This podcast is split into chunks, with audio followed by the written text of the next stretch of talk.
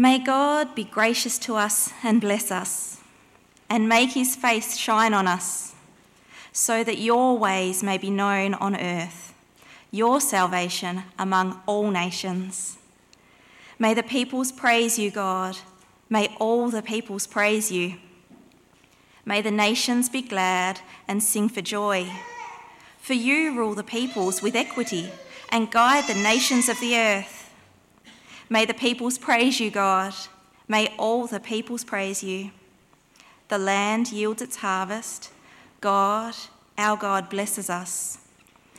May God bless us still, so that all the ends of the earth will fear him. Good morning. Good to be here with you again. Think it was before Christmas when I was last here and uh, we had those things falling off the wall. well, um, you know, I've got a, a, device here that I should be able to operate. Um, let's see. Look at that. That box uh, is a box we have in our lounge room, an old box. And when one, one of our many granddaughters was visiting, not one of the ones sitting over here, another one, uh, one of them asked Marie what was in the box. Well, Marie spun a wonderful tale about uh, being a treasure chest and that there was all sorts of valuables in there. There was gold in the box. Of course, uh, Genevieve was very keen to see the box, and after some pestering, Marie opened the box for her. Well, the gold blanket obviously wasn't what she was expecting, and she looked pretty disappointed. After her father came in, Marie was relating the things that had been they'd been doing together during the day, all the activities they'd been up to, and in a conspiratorial voice, she suggested to Genevieve that she tell her father what was in the box. And Genevieve looked pretty doubtful and took a bit of coaxing, but eventually she told her dad, There's gold in the box. But then she added in a whisper we could all hear, But don't tell Gran, it's only a blanket. the joys and blessings of children. Rescuing at the age of three, would you believe? I've no idea what was in her, her mind as she pictured what, what she expected was uh, going to happen or going to be in the box when she opened it. But let me stretch that idea by asking you what do you think of when you read the bo- word blessing, which is what my address is about this morning? What do you think of when you hear blessings uh, conferred on someone? And to be honest, when I first thought about blessing along the line, I, I really think of something along the lines of, of um, Psalm 20, verse 4. Um, may, oh, that's not it, we'll go back one. So, uh, Psalm, verse, Psalm 20, verse 4 May God give you the desire of your heart and make all your plans succeed. Which, if I'm thinking of myself, seems pretty self centered um, uh, request, doesn't it? It's like a bit like a chocolate box prayer where I pick a verse out of the Bible, take it out of context, and then claim it as a promise from God to me. And then I'm sure, I'm sure really you're not as shallow as me, of course. So, firstly, why does God bless us? And secondly, what should our response be to the blessing of God? Let me pray. Father, we thank you that you have blessed us with treasure in us, just jars of clay, and that we have this treasure of the gospel to show this all surpassing power of God, which is from you. As we consider this word now, as we think of this Psalm 67, Lord, take us more deeply into what your word reveals, that we may be more like your Son, and that we may indeed serve you, and bring glory and honour to your name for Jesus Christ's sake. Amen. Well, Summer in the Psalms, it's a catchy title for a sermon series. Marie, my wife, and I are working through the Psalms together in our morning devotions. And although the Psalms are quite familiar, we've found that reading them out loud to one another really brings home the raw emotions that they express. And you don't have to read very far into the Bible or into the Psalms, really, to see the, the raw emotion that's expressed there by the writers. You don't have to read far to see that they clearly expose themselves in all their messy humanity and insecurities. C.S. Lewis commented on this in one of his commentaries. He said, as he reads the Psalms, the dominant expression I get from reading the Psalms is one of antiquity. I seem to be looking into a deep pit of time, but looking through a lens which brings the figures who inhabit that depth up close to my eye. In that momentary proximity, they're almost shockingly alien. Creatures of unrestrained emotion, wallowing in self pity, sobbing, cursing, screaming in exultation, clashing uncouth weapons, or dancing to the din of strange musical instruments. When Cameron read Psalm 150 to us a while ago, we heard some of those timbrels and, and uh, dancing and strange instruments indeed. It sounds you can imagine like a cacophony. I wondered if the next song we were actually going to get up and dance, but we didn't. But the image, images that Lewis describes may be somewhat foreign to our worship here in this 21st century culture. But the point is, the Psalms are to be read as if from the heart, emotional and deeply engaging their humanity spilling over in a raw illustration of life not so unlike our own. These writers may not exactly know our circumstances or our anxieties and fears, but you can see they know enough of the sort of struggle and joy that we have to that we can identify with them. If we allow God to speak to us through the psalm today, it's because we have a good understanding that these psalmists wrote in an intentionally, intensely personal way, even though it is a corporate psalm. So the psalm begins, and I hope you've still got it open there. Um, if you haven't, it's very easy to find the Psalms right in the middle of the Bible, and 65's are well into them.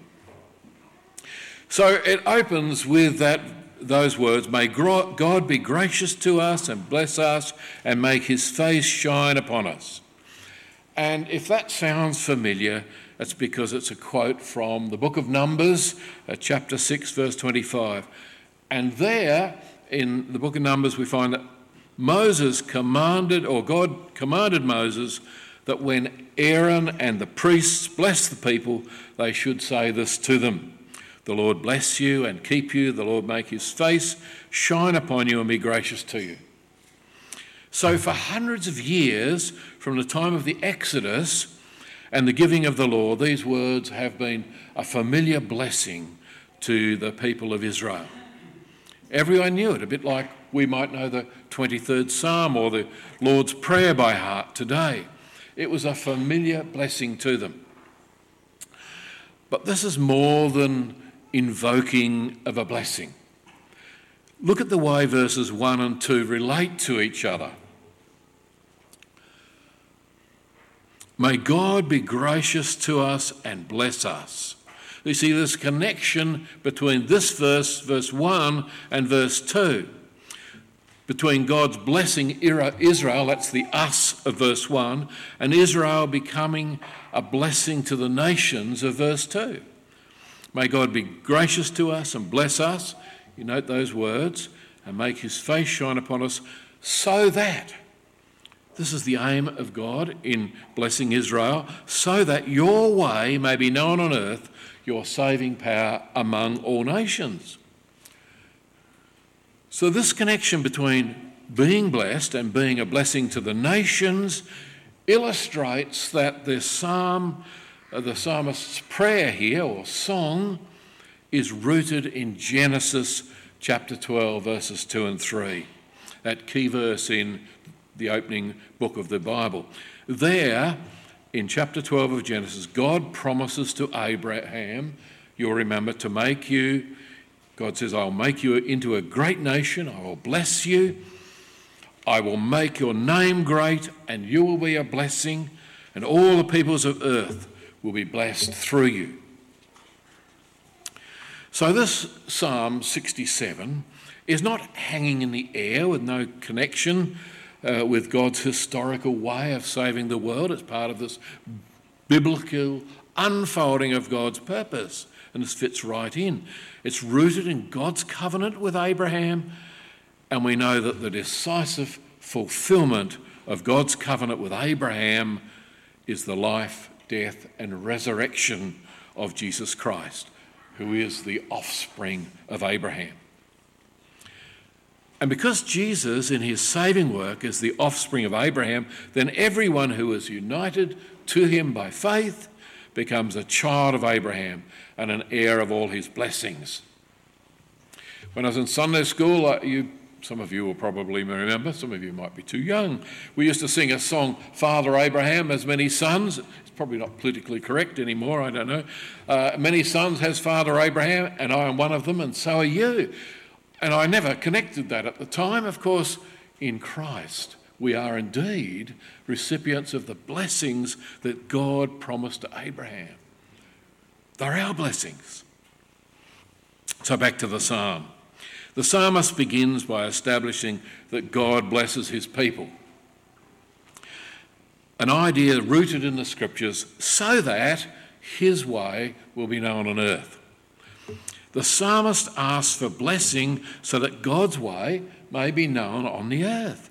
The psalmist is saying, in effect, Bless me so that I might glorify you. Bless me so that I might show your power, your love, your majesty, and your goodness to all the nations. Note what the psalmist is not saying. He's not saying, Bless me so that I can be comfortable. He's not saying, Bless me so that I don't have to work hard for a living. He's not saying, Bless me so that other people will be envious of me. He's not saying, Bless me so that I can be successful in the eyes of the world or be prosperous or any of those things. Now, listen carefully. Bless, he's not saying, Bless me so that I can be successful in the eyes of the world. I said that already, didn't I? The, the part to listen to carefully is he's not even primarily saying, Bless me so that I can be a blessing to others. Now, that last is, is a biblical reason for God's blessing as he makes explicit in that passage I gave you from uh, Genesis chapter 12. You see, it finishes with, All the peoples on earth will be blessed through you. It's true that God blesses us and gifts us so that we might serve and bless others. That's a biblical truth. But God blesses us first and foremost so that we can bring glory to his name. Let's look at the way the psalm is organised. You see, in looking at the psalm and the way the psalmist has put the song together, and it's titled as a psalm, a song, you can see something about the central purpose of the song. You see, psalms, uh, or, or Hebrew poetry, I should say, are very often arranged in a literary device called chiastic uh, structure, chiastic structure.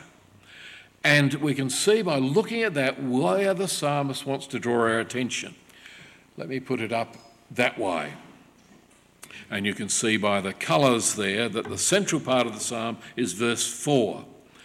And this structure, uh, this Hebrew uh, uh, device, literary device, you see that the centre is the main purpose, and then working out from that, the, uh, you find verses 3 and 5 are not only parallel, but they are identical in this case. Psalm 67 is a good example of this chiastic structure. And verse 4 is, in fact, the literary centre of the psalm, and as such is emphasised. So the structure of the psalm can be expressed like this verses 1 and 2, the blessing of the nations. Bless, uh, verses 3 is praise, is a refrain of praise. Verse 4 is the central invitation and focus on God's just and equitable guidance. Verse 5 is again the refrain of praise, and verses 6 and 7 are blessings even to the ends of the earth. So the further we move away from the centre, uh, we find that verses uh, 3 and 4 are the, parallel, and then we find that verses 1 and 2 are parallel with verses 6 and 7. So the last two verses read, The land yields its harvest, and God our God blesses us. May God bless us so that all the ends of the earth will fear him. The psalm begins by asking what? That God will bless us, and ends by underlining that he will, he will indeed bless us, in part through the abundant harvest of food, and then concludes by once again giving the reason for his blessing that all the ends of the earth will fear him. That is, they'll be in re- uh, awe of him, they will revere him. So the psalm begins and ends with the statement that God blesses and leads to his glory. God's blessing leads to his glory. That's the very reason that God blesses us. It's not just an idea found in Psalm 67, you can find it right through the scriptures. An example is found in 1 Kings chapter 8 uh, at verse 60. The Israelites in Kings have just completed building the temple. And King Solomon, who was instrumental in that building of the temple, offers a lengthy prayer. Takes up most of that uh, 59 verses of the chapter 8 and 1 Kings. That King Solomon offers his lengthy prayer, in part asking that God would meet the people's needs, that he would bless them by meeting their needs. And then Solomon gives the reason why God should bless his people in that way, so that all the peoples of earth may know that the Lord is God and there is no other. So Solomon asks for blessings so that all people everywhere might know that there is one God, that all other so called gods are false, and that Yahweh, the God of Israel, is that God. He asks for blessings so that the true God might be glorified. It's a theme you can find in lots of places in the scripture.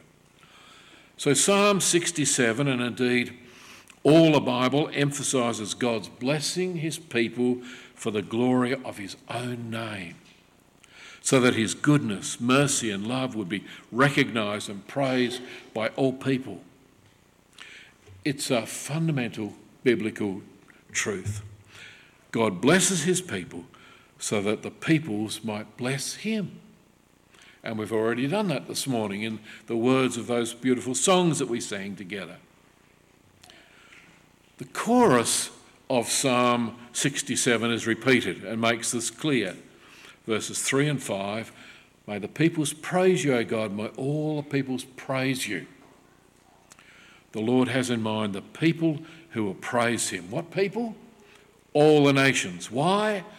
That your ways may be known on earth. God wants the nations to say, Wow, did you see what Israel's God did? He especially wants them to see his salvation. Look at what he did for them. Remember the Red Sea where God held back the waters so that they could escape from slavery in Egypt across the Red Sea as if on dry land? Did you see how God saved them? And do you remember when they were confronted going into the promised land by that walled city of Jericho, how God, in his gracious mercy, saved them by destroying the walls at the blind uh, at the trump of a trumpet. Did you see the way God saved them? But God also wants the nations to go beyond knowing about Him to knowing Him personally that your way may be known on earth. Verse 2. That word know means both in head and in heart. When the heart is overflowing with gratitude at the blessing God pours out for his people, then praise for him naturally follows. You know, I can say, I, I know there's a chair there, and that can be head knowledge. But to know about the person sitting in that chair is to really allow it to go into the heart.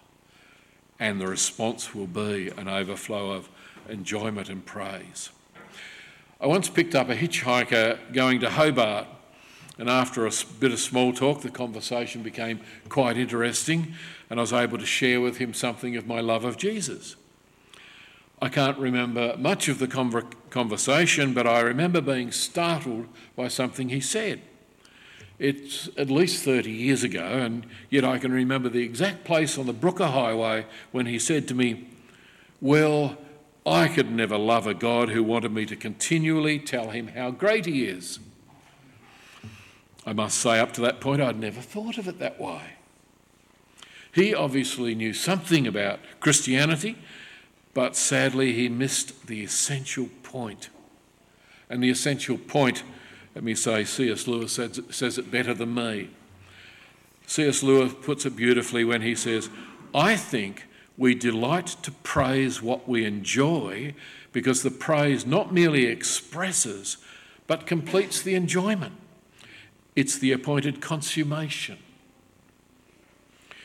Well, the Westminster Shorter Catechism, I'm sure you've had quoted in this setting uh, more than once, says that man's chief end is to glorify God, you know it, and enjoy Him forever. But we soon discover when we yield willingly to praise Him that these things are the same. Fully to enjoy is to glorify in commanding us to glorify Him, God is inviting us to enjoy Him. That's what my hitchhiking companion failed to understand. I suppose it's a bit like looking for gold and you only see a blanket. I wish I was able to tell you that I was able to share something as eloquent about praise and enjoyment as C.S. Lewis, but unfortunately, our journey came to an end there. Sadly, he got out of the car and walked off. I hope God used our conversation, and I prayed about it many times after that. And perhaps I'll meet him in glory. I really hope so. I pray so. You see, the psalmist says all the nations can be glad. Verse 4, that central verse, God, God, clearly God blesses his people and abundantly. Verse 4 also says, the nations will sing for joy. That means to sing and shout aloud. We can sometimes be a bit constrained in our worship, can't we? Well, that's Psalm 150 again, if you want to see un- unrestrained worship uh, expressed in that psalm. I think it's wonderful. That's really praising God wonderfully. I once did a uh, service it was the Sunday immediately following Christmas Day, which was on a Saturday. Uh, we call it Low Sunday because of the low attendance that usually people come on Christmas Day. I think that's it. But uh, we had a refugee couple from Sudan in our congregation who'd been married in a civil ceremony in a refugee camp and they wanted to bless, have their vows blessed in church. So instead of having a normal Sunday service, we had an African wedding and we invited all the African community from around Launceston to come. It was wonderful. And I have to tell you, in the city church of Anglican Church of St John's, there were people dancing in the aisle. It was impossible not to. Um, it was so great a joy. Well, um, God clearly blesses his people so that we can sing his praise. We find this outreach effect uh, blessing uh, not only in verse 2 but again in verse 7. God will bless us and all the ends of the earth will fear him. You see the result of uh, blessing God, the nations will have fear, that is, the reverence and awe towards God. In fact, to not praise Him and enjoy Him is the fearful thing. God wants them to say, Wow, there's a God worth trusting. In the past, God blessed his people Israel so that all the peoples should see his blessing and turn and in turn bless God. That's where sadly Israel fell down. They never realized that their role was to be a blessing to all nations. And though we live thousands of years later, God's heart is the same. He blesses his people today so that all the peoples of the world may praise him. Praising Him leads to gladness and joy. And those who don't praise Him, those who are walking in darkness, those who are bound by fear, fears and false gods and idols, those people are people without joy.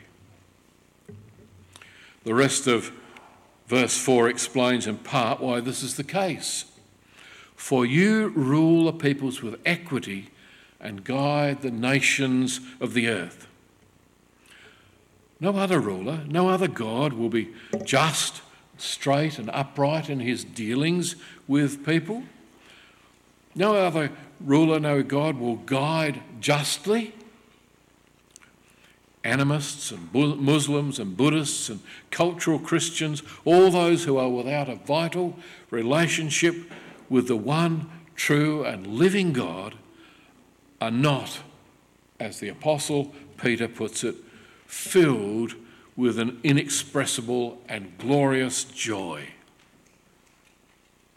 Peter writes to the church, through though you have not seen him, you love him, and even though you do not see him now, you believe in him and are filled with an inexpressible and glorious joy.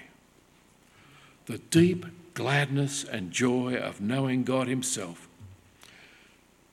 for if God is at the centre of all things, He is the most beautiful, the most loving, the most powerful of all beings. Recognizing who He is, being in a relationship with Him, being led and guided and governed by Him, is the source of greatest joy imaginable. May we pray. Father, we thank you that even as we come to follow that command to bring you play, praise, we find that it fills us with that inexpressible joy.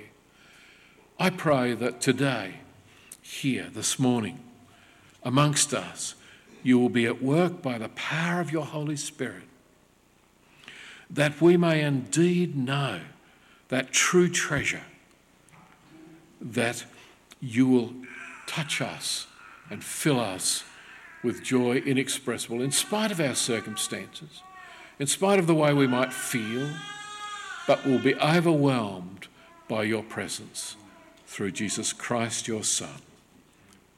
Amen.